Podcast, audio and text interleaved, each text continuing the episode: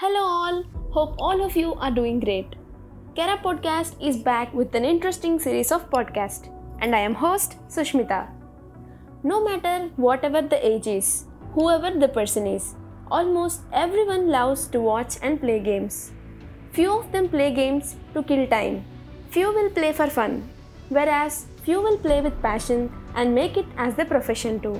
Playing games will not only makes physically healthy but also keeps them mentally strong. Mostly, people get attracted to the games having risk, fun and tense while playing them.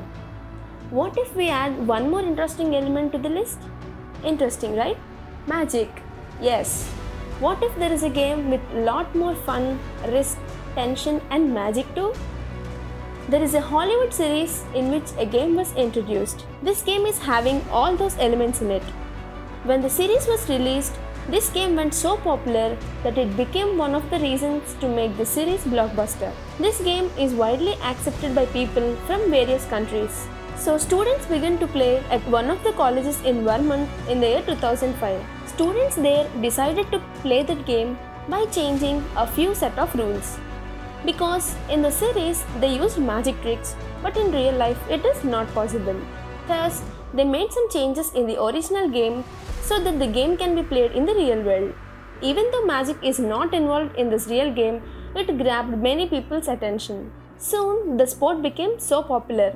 This game began to spread to other colleges in the Northeast United States and its popularity grew. In the year 2007, World Cup had also held on this game.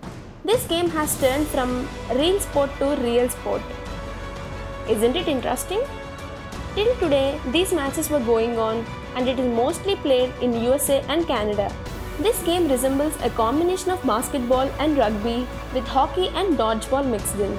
This game is mostly physical, so one needs to be fit in order to survive and to win this game.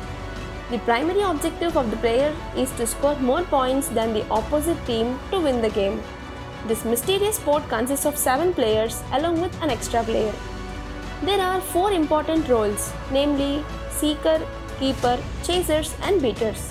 Among them, each team will have one seeker, one keeper, two beaters, and three chasers. Each of them will have a specific task. Now, in general, the questions that we get are like how we play this game, what are the tasks assigned to specific roles, how can we score points, why is it a risky game?